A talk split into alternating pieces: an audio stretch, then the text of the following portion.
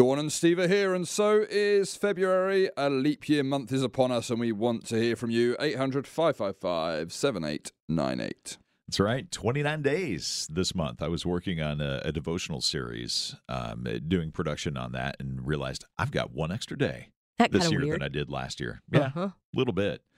Yeah, you know what else is uh, kind of weird? Today is Scott Thunder's birthday. Today is That's not day. weird. That's celebratory. Exactly. And Mhm. uh, for those who don't know, Scott is our boss. And uh, of course, he is not here today because it is his birthday. And it seems like he always decides he's going to disappear on his birthday. It's as if he does not want us he to doesn't bring want in your party. He does not. I think that's it. He always schedules a trip He's so that he- intimidated by your party that you would throw. I think that's Uh, we're going to celebrate him when he gets back. So he can run, but he cannot hide. Yeah. We will celebrate. So happy birthday, Scott Thunder. Should you be listening this morning? I am going to hope that he is not because I, too. think he's on vacation out of the country. And if he is, I, I hope you're having a good time if you happen to hear this later. But one of the things that uh, I think is interesting is how we can kind of, as a church culture, just kind of learn to wink at certain sins, Mm-hmm. not acknowledge them, not think that they're a big deal. And we almost get to this thing of a point of thinking that there are some almost respectable sins in Christian Christian ministry. You think? You think? I, you know, you hear that, and I, and even say that, and you go, yeah, and I see that in other people's lives. But when you start looking in the mirror and you start thinking about those sins that you may just let go because you think God is winking, winking at them, and you look at Scripture and you realize, oh no, He's serious about this. I think you were talking about the Beatitudes, and I've been in the New Testament as well Okay. uh, since the beginning of the year.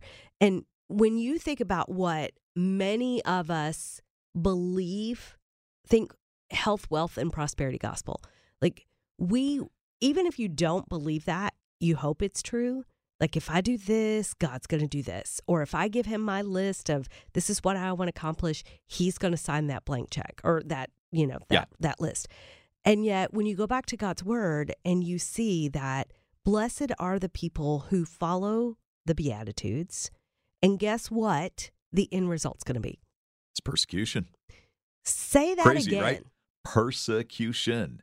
And so we're, we're just starting a study in the Beatitudes in our uh, Wednesday night group at church. And, you know, it starts with blessed are those who mourn. We learn to mourn our sin, Mm, right? And then we uh, bring those to Jesus, and then meekness comes out of that. And eventually we get down the line to forgiveness and to purity and righteousness. And we want those things. We want to be a forgiving people. We want to have purity, to be have pure hearts. We want to live holy and righteous lives, but we won't often do the work or you know do the steps that are work. necessary to get there, yes. right? And then once we get there, we think, okay, great. Um, I'm, there's freedom and there's joy, and, and yes, that is true. But the, the Beatitudes end with "Blessed are those who are persecuted." If Mhm. we do those things, it's going to lead to persecution, because as much as the world uh, may think that there is some good Christian ethic out there, and even that is more and more in question, I think, by the world. Um, when we are truly living sold out for Christ, then we look like the unusual one. We look like potentially the the one who is sitting in judgment of others. You look weird.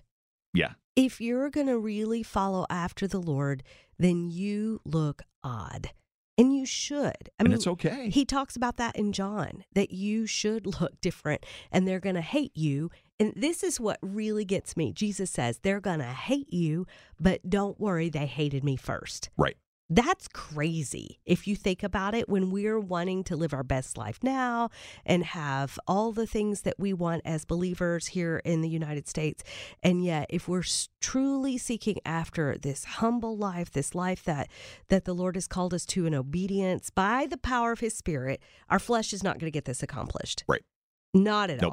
all. And, and yet, you're talking about these respectable sins. And if we start looking at those alone, just these kind of first maybe five as we look at something that Jen Oshman has put together. See how this works out in your own life. And we'll come back and talk about that in just a minute. Okay. Let's let's play this song by Lauren Daigle. These are the days as we think about how the Lord is calling us to follow him today. Do we have little sins that we wink at that we think, you know what, that one is okay, it's respectable because we all do it. It's not the big ones. We, you know, we see, I don't know, murder and drug dealing and uh, sex trafficking and the, just a few of the what we would call the bigs. Yeah. And then we look at these that we might consider lesser than, and then we'll come They and say, become almost acceptable. yeah, sin Yeah. is sin. Do we think that really, or or do we have this this layered? You know, this is one, this is two, this is three. But on down the list at like thirty seven, you might find worry, and because we all do it and we all can relate to it, then we are like, eh. I mean, does God really, really care that I worry? Well, does He? he addresses it a lot really in scripture Mm-hmm. you know and I, I know worry and fear are not necessarily exactly the same thing but i think they're related Oh, yeah they're, they're like definitely cousins, right and yes. anxiety and uh, we, if we lump all of those things together well there's 365 times at least in scripture that we're told not to fear and don't worry and you know you could swap out the word anxiety in some of those verses and it Yeah. fit- fits just perfectly and so it's addressed all throughout scripture and you think of matthew 6 the sermon on the mount where uh, you know jesus says hey you don't need to be anxious hmm about your life. God knows what you need. So you can have faith. You seek Him, seek His kingdom. Yeah. He's going to give you what you need. It's fascinating to me as I think about different passages in Scripture, not even the whole Bible, but different passages. You, we mentioned the Beatitudes a few minutes ago. We're in the book of James at our church at, at the moment. And if we would just pick one passage or one book to truly, with the power of the Holy Spirit, if you're in relationship with Him, it all starts with that relationship with Jesus Christ and repenting of our sin and turning to Him, since He's the one that can give us His righteousness then when we've taken that step, the next step is by the power of His Spirit, seek after what He's given us in His Word. What would happen as the church if we took prayerfully one of these, the Beatitudes, the book of James? We would be that light shining on the hill It'd that Scripture talks about, right? It'd be unbelievable. It, it really would be. the you know. repentance that that would come first of all to our lives. I mean, it, thinking about this worry thing, you, we start to hoard our resources Sure. and not give generously, which is what God asked of us. Give generously, be wise stewards, and, and show like how much you love by giving. And yet, when things start to turn, that's the first thing to go. Usually is that is. Yep. generous giving? Yeah. So that in and of itself is one of those things that I- I don't know about you. I get really convicted about when I am challenged with that because I think, oh, where, when, when did that turn that corner? Yeah. like, what happened there? Going from generosity to hoarding because it's so subtle, but it's worry is at the root of that. Yeah. Yeah. And uh, one of the other things that I think sometimes we see play out in uh, Christian circles and even maybe within our own ministry is sometimes we can get a little territorial. Oh yeah, You know, we can look out and we can say, all right, I see that church growing in a really big way. Why is my church not? That Sunday school pl- class is exploding. This one's not. And we can even in some of those bigger churches where they have just exponential growth and so many people coming in and you know they've got tons of people in the seats and the coffers are full and all that that there's that fear almost that well what if we lose that how can we get more and there can be uh, just this element of t- territorialism i can say that word and you know I, think that's one of the things is we lose sight of are we building our little kingdom or are we concerned about building the kingdom of god and if we really care about building the kingdom of God, then hey, as long as that person is pursuing Christ, whether they go to my church, my Bible study, my this or my that, doesn't matter. Mhm. Are they following after Jesus and sold out for him? And if so, let's celebrate that. Yeah. Or parachurch ministries and the Oh, yeah. territory that we all want. Like that's fine. I, and if you've not seen this, I hate to break this to you because it is one of those ugly little things that we do uh, when we get territorial. And I, same thing, little K kingdom or big K kingdom, little C church, big C church. there are a few others here that are pretty acceptable by uh, the way we act, I think. Yeah. And one of them is gossip and slander. This one is so ugly. And I, I you know, I just spent, th- um, how many days was I gone last week? Like a month. yeah. A month and a week? Last week you were gone five days. Yes. This week just one so far. Just one. Yes. Just one. But I, I I was so thankful to be with a group that was very intentional about the word choice they made Mm. when talking about certain circumstances and oftentimes just not even going down that road because it was not going to be beneficial and yes there's venting and there's trusting you know friends and and believers so that you can talk through some things and then other times you're just full on gossiping Yeah. or full on slandering and prayerfully we know the difference but it becomes such a habit we may not notice it anymore Sure. and therein lies the danger where it becomes this acceptable sin You know, you think about the fact that if somebody's talking bad about your kids, how do you feel about that? oh If somebody's venting about your kids, I'm just venting. But now they're venting about your kids. no. I see Mama Bear You coming do, out right you? there. I did. The, the, you just bowed up. Uh-huh. I, watched the body language say, "Oh, not my kids." oh no You're not doing that. You know, when we are talking bad about, when we're gossiping and slandering other believers in Christ, how do you think God feels about us bashing his kids? Mm. You know, sometimes my kids may need to be disciplined. Sometimes my kids may be doing something that I need to be aware of. There may be behavior, attitudes, things like that that need to be adjusted, need to be addressed, right? And and that needs to be done then in the right way. Hmm And if my kids are acting up, then if a parent comes to me and says, "Okay, your kids are doing X, Y, Z," then we need to do, I need to do something about that. I get that. At the same time, if my kids are just being kids, and some person just doesn't like the fact that kids are being kids, they're not doing anything wrong, they're not sinning, they're whatever. You're, but for whatever reason, you just feel the need to to bash them and gossip about them and slander them. Oh, yeah mom's not happy, dad's not happy. Right. You think God's happy if we're doing that about his kids? It is true. I I think of my mom when I was growing up. My brother and I, we oh, we were like oil and water. And there were times that I would be like, "Mom, da da da da da da," da," and she would say, "Dawn Ray, I can talk about him because he's my son, and I can discipline him, but you cannot. He's your brother, not your son." And I thought that has stuck with me all these years, Yeah. even as a sibling. And that's what we are in Christ. Right. We are siblings in Christ.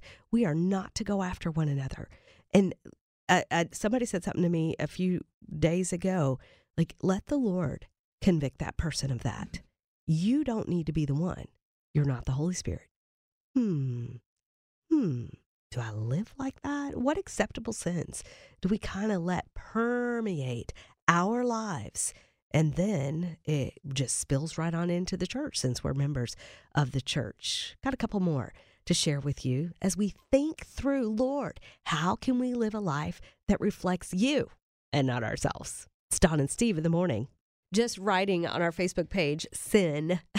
It's kind of an odd thing in our world to talk about, but it's one that we have, like in scripture, all throughout, that we repent of our sin. We turn to the Lord Jesus because it's sin that brings death into our life. And that's just a guarantee. It's all what what did our um our friend Wayne Burns would always say, it's bankable. If you do something in increments, little bit, good things, small steps, they add up over time. Well, that's true about sin as well. It, Yeah. it is an absolute truth that the wages of sin is death. Romans talks about that in the Bible.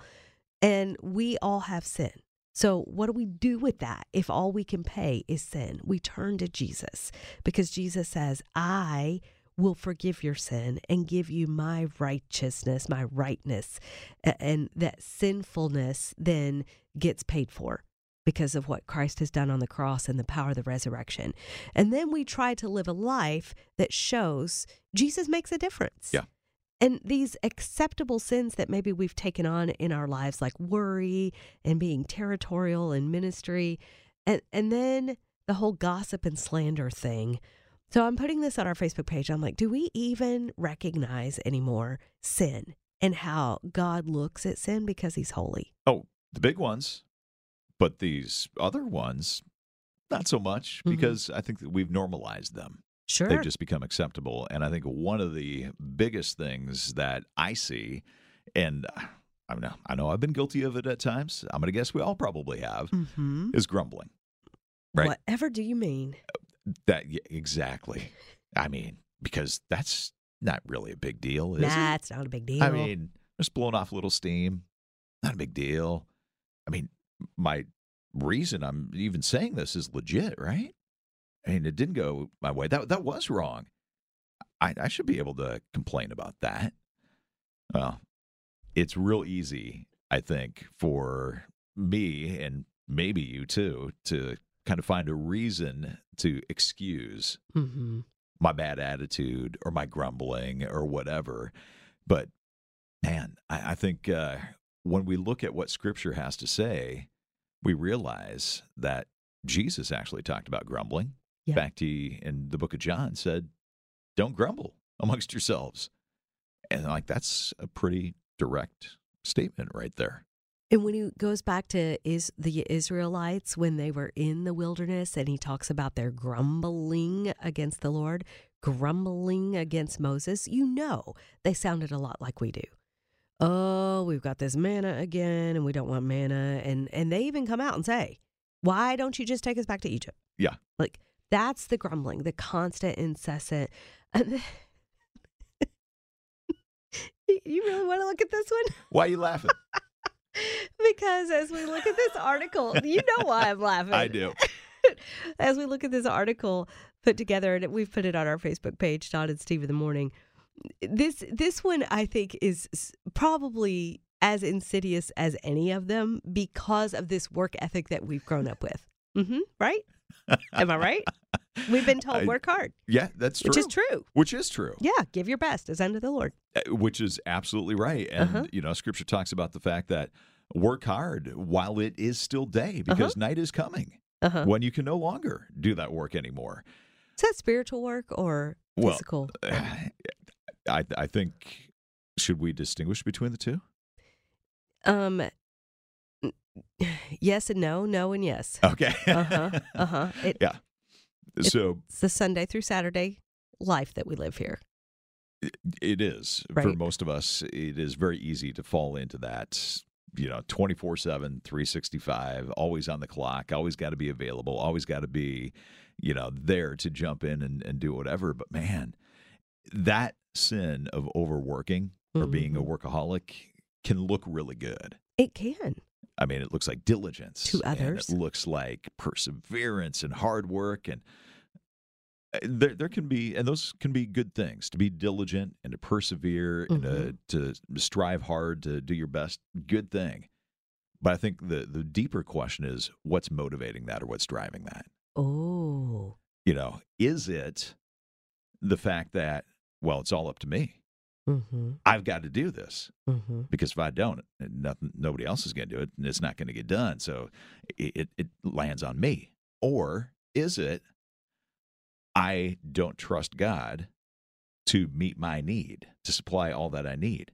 So I better go out and work really, really hard and make a bunch of money because there's a certain lifestyle to which I either want or I don't trust God to provide what I need. And that is what's motivating or driving that. Mm. So I think when we look at the busyness, one of the bigger things is to say, okay, what's driving that? Mm-hmm. What what is motivating? Is that a I'm going to pour myself out and run hard for the sake of the gospel, relying on Christ as I do it, or am I doing this with me motivations behind it? Yeah, underlying motives. And yet the Lord said many, many times to come away to a desolate place and rest a while. Come away. He even gave the Sabbath to Right. Israel. Like back before Jesus, like there was a whole day and it was for man. Man was not created for the Sabbath, but Sabbath for man. Mm-hmm. This is a struggle, I think, for each person unless you have built in the rhythm of knowing what it means to rest in the Lord, not laziness. He he guard he said we have to guard against laziness and slothfulness and all of those things. And yet there is that workaholic, if you will, that also we have to be aware of. And repenting of respectable sins, as we're talking about these things that we just may have so normalized that we think God is winking at them, re- repenting of them is the first thing as we're convicted of them by the Spirit of God. It has nothing to do with me, has nothing to do with you, Steve, as far as t- having the conversation. And it's not to please someone else in your life, but it is to please the one who has redeemed you. This uh, article that we're talking about here this morning, if you want to maybe go a little bit deeper, Yeah. you read, want to read the whole thing, we'll put that on the Facebook page, Dawn and Steve in the morning, and you're going to find it right there as we think a little bit about those sins that maybe we just kind of turn a blind eye to, or we've normalized them so much that we just think they're acceptable, almost respectable. But maybe these are the things that God wants us to think about, reflect on as He continues to work and conform us more into the image of Christ. Well, have you uh, been following sports while you much? I know you were in India last week. You've not been feeling great this week. There's so much I'm behind on. down and out a little bit. You know, this is the the time of year where we have so much attention focused on the world of football. I don't understand why. Sure. I mean, we just came through the uh, championship playoff games here. We've got the Super Bowl coming up in uh, a little more than a week from right now, and all sorts of football talk and stories and all that is going to be coming out. But the other smaller story, but is becoming a big one that I think is kind of fun to watch, is what's happening in the world of women's collegiate basketball right now. Oh, yeah? Yeah. So Caitlin Clark plays for the University of Iowa. And maybe it's on my radar screen just a little bit more than the average person There it is. because she is an Iowa Hawkeye. But best Maybe. player, best player in the game right now. Uh-huh. And she is uh, se- setting record after record. Last night, she became the uh, second leading women's basketball playing s- uh, scorer of all time. Wow. And so uh, she's on pace to take over that number one slot before the end of the season. But the other thing that is happening is she's raising the profile of women's basketball, Sure. which is really kind of cool. Like where they play in Iowa City at Carver Hawkeye Arena, that sold out a long time ago. All those games, ticket sales, they were gone um, back in August, Wow. long that, before the season ever started, right? That's saying something for women's basketball. Truly, it's saying something. Now, fans are paying hundreds, if not even thousands of dollars to watch her on the road. And they're Huh. selling out the road games too because she is uh, just kind of one of those anomaly type players. Sure. People who stand out and they're, they're like, yeah, th- this is a special player. Move over Kentucky basketball. Hey, that's right. Here comes Caitlin Clark. That's pretty cool because we get that being Kentucky fans. My husband and I both born and raised in Kentucky, so following the Wildcats for years, like since we were kids with our families. We Ben tried to get tickets when the Cats came to Vanderbilt here in Nashville, Yeah. and they were over a hundred dollars. And I said, just wait if you want to go see Vandy play. Then when they play a different team, and he was like, "Yeah, I think it's Texas A and M that's coming in after." Tickets go down to sixteen dollars. Sure, So right. it's that kind of thing for Caitlin. If you want to Yep. see her, you're going to pay the big bucks, and then if you don't care to see Caitlin, then you can just pay a normal price ticket. But we kind of understand that in our world. Are you ready for Hannah Mae to beat you in the Sweet Six or in the um, March Madness March tournament Madness. this year? Bring it on, Hannah Mae. Hasn't she beaten you like two years in a row? I think she has actually. That's yeah. my favorite part of March Madness. which it cracks me up because I you guys were kind enough to invite us into the May family pool, uh huh. and Ben, who is probably the biggest Oh yeah, collegiate basketball fan out of all By of us, far. usually is you know not very high in the rankings. And- right. He hates that. I- It right? drives him nuts. And I get it. I understand why Ben's making the picks Oh, he's yeah. making. I Uh-huh. totally get it. Sometimes I'd throw a little caution to the wind. I'm like, oh, let's let's go with a crazy upset here. And every once in a while, I kind of get lucky Uh-huh. and I'm have done decently in the pool. But Hannah winning, I don't understand it. Hannah has done the bracket since she was probably, I don't know, four years old. And she has either come close or won it more times than not. And that's what makes it so hilarious. In the worst upsets last year, Micah got. And Micah cares not a whit about any sport. Oh, I imagine he cares even less than Hannah does. He does. Yeah. It's rather humorous. But that that will be for our March show for sure. But congratulations to your Iowa Hawkeyes. Yes. And Caitlin Clark will have to give you the nod where it is due. Moody Radio.